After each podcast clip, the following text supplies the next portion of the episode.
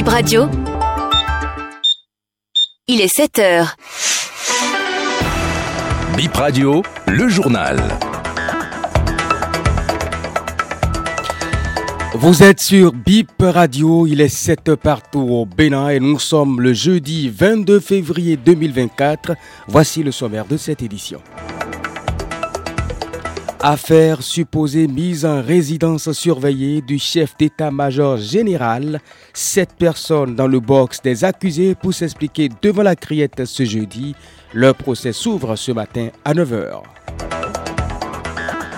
Les sages de la Cour constitutionnelle revisitent ce matin le recours du parti Les démocrates contre les décrets portant création et définition des domaines d'intervention du Collège des ministres conseillers à la présidence de la République. L'audience s'ouvre à 10 heures et modification du code électoral à l'Assemblée nationale, le groupe parlementaire Les démocrates annonce avoir saisi le président du Parlement sur une proposition de loi sur le code électoral. Les débats ont été animés ce mercredi à l'ouverture de la session extraordinaire. Nourenou Achade a partagé, euh, mercredi toujours, ses observations avec la presse.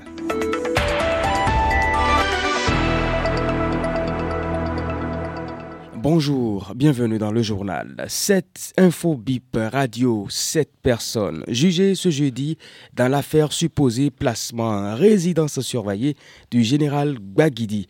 Ils étaient au total 7 devant le procureur de la Criette ce mercredi 21 février 2024 dans l'affaire supposée mise en résidence surveillée. Après leur audition, 4 sont placés sous mandat de dépôt et les autres sont poursuivis sans mandat. Un mot sur le profil des mises en cause. Les quatre déposés en prison sont des administrateurs de forums sur lesquels l'information a été relayée. Tous les sept sont poursuivis pour harcèlement par le biais des moyens électroniques. Je rappelle que le week-end du 10 février, une rumeur a circulé annonçant euh, la mise en résidence surveillée du patron de l'armée béninoise. Le chef d'état-major général des armées, le général Fructueux Baguidi, a démenti l'information le jeudi 15 février. Actualité au Parlement. Les députés se retrouvent lundi prochain à l'Assemblée nationale pour la suite de la session extraordinaire. Hier mercredi, elle a été juste été ouverte. Il n'y a pas eu de débat. Cette session dure 15 jours avec 12 projets et propositions de loi à l'ordre du jour. Au cours de cette séance, le président du groupe parlementaire Les Démocrates, Nourinoua Tchadé, a souligné qu'il a saisi le président de l'Assemblée nationale sur une proposition de loi sur la relecture du code. Il voudrait qu'elle soit examinée au même titre que la proposition de l'UP Le Renouveau. Louis Vlavo nous fait savoir qu'il n'a pas encore reçu le courrier. Le sujet a suscité des débats houleux. Écoutez ici la réaction du député Éric Rondete défendant la proposition de Nourenou Achade.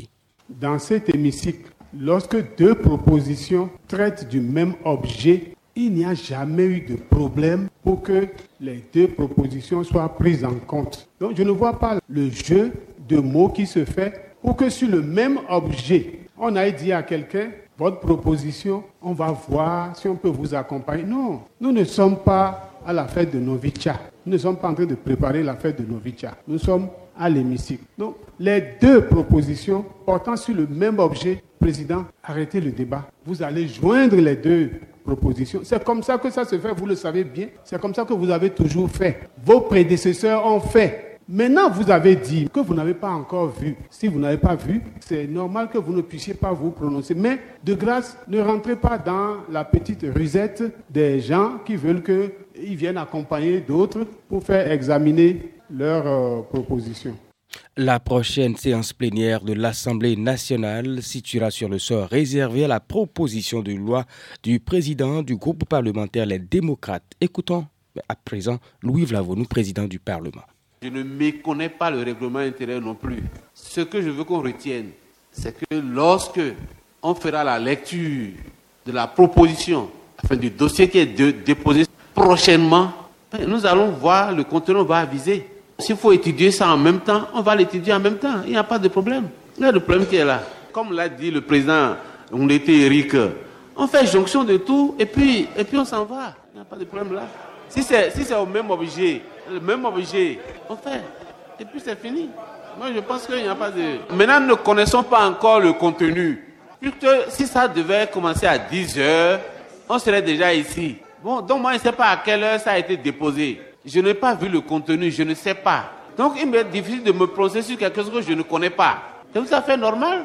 Donc, lorsque nous allons faire lecture du dossier à la prochaine plénière, nous allons aviser.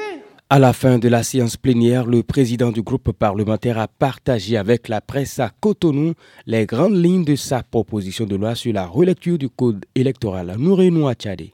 Nous avons estimé que c'est les maîtres actuels qui sont à même de parrainer un candidat à l'élection de 2026. Nous avons proposé que la composition de la Sénat, qui est l'organe suprême de l'organisation des élections, soit modifiée. Vous regardez la composition de la Sénat aujourd'hui, c'est la rupture qui est la minorité, c'est la rupture qui est la majorité. Cette composition ne permet pas la transparence dans la gestion de l'élection. Nous avons également constaté que dans les arrondissements, l'organisation des élections est confiée à une personne qu'on appelle le coordonnateur d'arrondissement. Et lorsque la compilation au niveau des arrondissements est faite, le monsieur coordonnateur de l'arrondissement peut se mettre de côté, changer la fiche de compilation et présenter une autre fiche.